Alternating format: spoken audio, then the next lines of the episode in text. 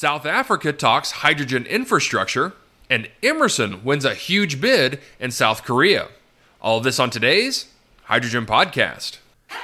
So, the big questions in the energy industry today are How is hydrogen the primary driving force behind the evolution of energy? Where is capital being deployed for hydrogen projects globally? And where are the best investment opportunities for early adopters who recognize the importance of hydrogen? I will address the critical issues and give you the information you need to deploy capital. Those are the questions that will unlock the potential of hydrogen, and this podcast will give you the answers. My name is Paul Rodden, and welcome to the Hydrogen Podcast. In news coming out of South Africa, 300 billion rand investment pipeline has been identified under South Africa's Green Hydrogen National Program, which has been designated as a strategic integrated project for accelerated development under the country's Infrastructure Development Act. This in an article from Terence Creamer in Mining Weekly.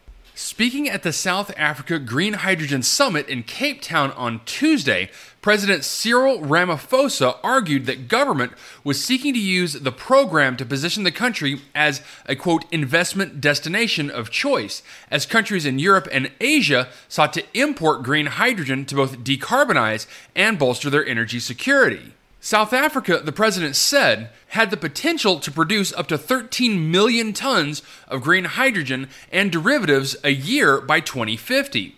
To do so would require between 140 gigawatts and 300 gigawatts of renewable energy, which would represent a massive scale up in a context where South Africa had procured only about 7 gigawatts of wind and solar since 2011. South Africa's existing renewables generators are currently insufficient even to cover the electricity supply gaps left by Eskom's failing coal fleet, which has resulted in the country entering into its most extensive period of load shedding since power cuts were first introduced more than a decade ago. Ramaphosa said South Africa's strategy would embrace the export of green hydrogen and derivative products such as green steel, sustainable aviation fuel, ammonia, and fertilizers. The country would also seek to position itself to manufacture electrolyzers, fuel cells, and renewable energy components. He again stressed South Africa's inherent green hydrogen production advantages owing to its world class wind and solar endowments. These advantages were amplified, moreover, by the fact that companies such as Sasol and Petro SA had expertise in using hydrogen in the production of synthetic fuels and chemicals, with South Africa already producing 2.4 million tons of gray hydrogen yearly for domestic consumption. The president continues by saying, We are driving regulatory and legislative reform to make our economy more competitive, to attract more investment, and to create more jobs. Now, a total of 19 green hydrogen projects had been identified for development, nine of which having been formally registered with Infrastructure South Africa, an initiative of the Ministry of Public Works and Infrastructure to the presidency to accelerate infrastructure investment.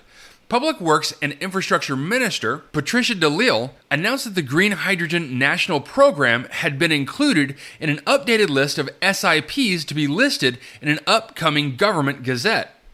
Projects identified as SIPs are theoretically placed on an expedited path to development, with prescribed and shortened timeframes for various project approvals and authorizations.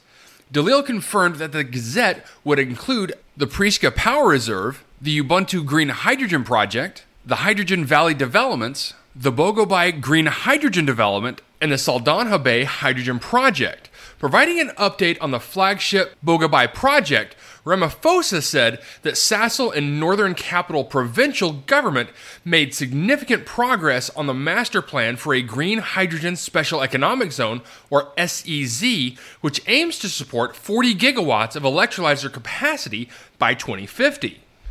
In another quote by Ramaphosa, this would require approximately 80 gigawatts of renewable energy, which is almost double South Africa's current installed electricity generation capacity. He also said that Transnet has issued a request for proposals for the development of the Port and Rail project, which could see the port developed by 2028. Western Cape Premier Alan Winde highlighted he and Northern Cape Premier Zamani Saul had signed heads of agreement for the two provinces to collaborate on the so called Western Southern African Development Community Green Hydrogen Corridor to produce green hydrogen for the global and local markets.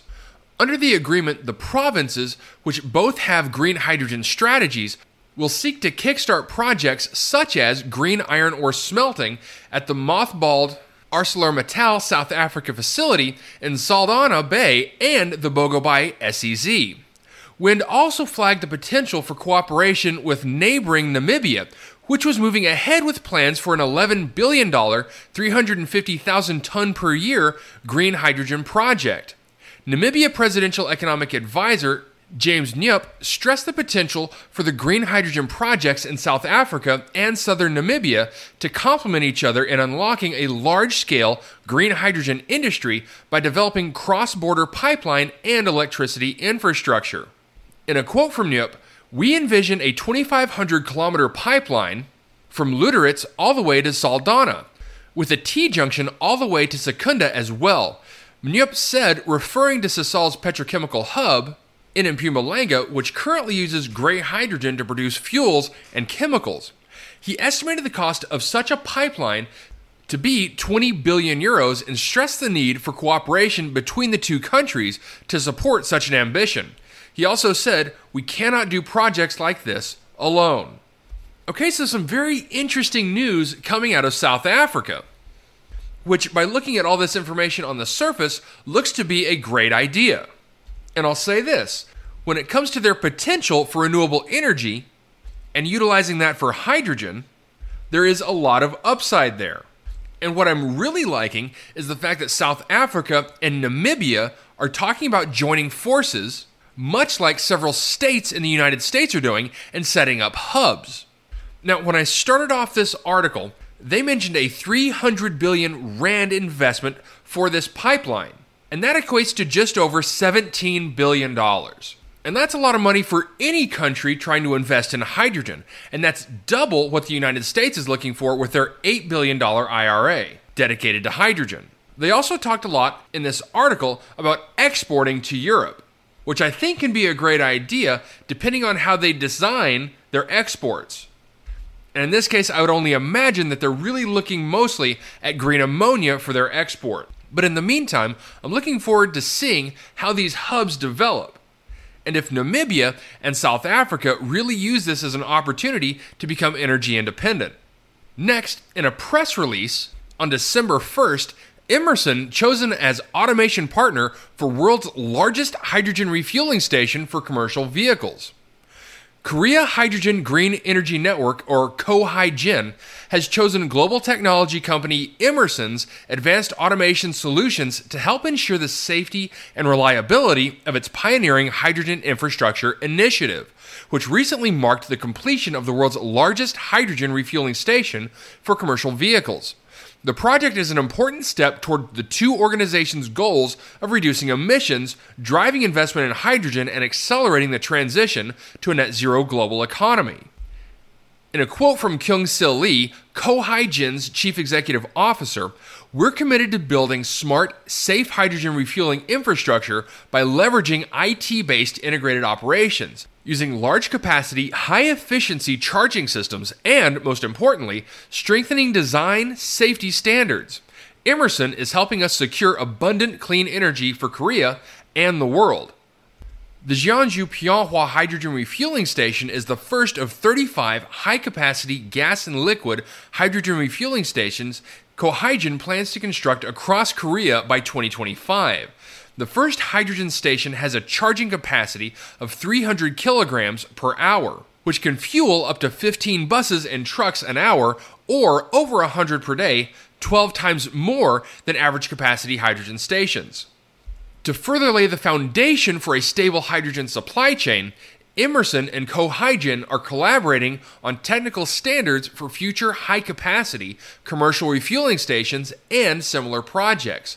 KoHyGen plans to expand its hydrogen supply platform to service hydrogen powered aircraft, ships, and other diverse forms of transportation. In a quote from Mike Train, Emerson's chief sustainability officer, in line with Emerson's greening by sustainability strategy, we've worked on a range of hydrogen projects globally, applying our expertise and innovative technologies to scale hydrogen consumption and make renewable energy a reality. Partnering with KoHyGen is another critical step forward in diversifying our global energy mix. Now, in addition to deep domain experience across the hydrogen value chain, Emerson is providing core technologies, including temperature transmitters, flow meters, pressure transmitters, programmable logic controllers, and valves to deliver the high level of performance necessary for developing a commercially viable hydrogen charging model that can expand Korea's domestic hydrogen market and serve as a template in other countries. KoHyGen is a special purpose company held jointly by nine energy industry leaders, including Korea District Heating Corporation, Hyundai Motors, GS Caltex, S Oil, Hyundai Oil Bank, SK Energy, SK Gas, E1, and Air Liquide Korea. All right, so really some big news coming out of South Korea and a big win, I think, by Emerson because it's technological developments like the ones that Emerson are making that will continue to help drive the hydrogen transition forward. Now, obviously, countries like Korea and even Japan are going to be pushing things like this even farther forward than the US or Europe.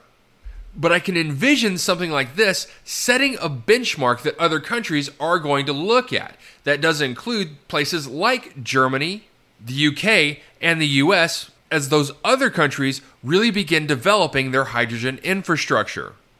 All right, that's it for me, everyone. If you have a second, I would really appreciate it if you could leave a good review on whatever platform it is that you listen to Apple Podcasts, Spotify, Google, YouTube, whatever it is. That would be a tremendous help to the show. And as always, if you ever have any feedback, you're welcome to email me directly at info at thehydrogenpodcast.com. And as always, take care, stay safe. I'll talk to you later. Hey, this is Paul. I hope you liked this podcast. If you did and want to hear more, I'd appreciate it if you would either subscribe to this channel on YouTube or connect with your favorite platform through my website at www.thehydrogenpodcast.com. Thanks for listening. I very much appreciate it. Have a great day.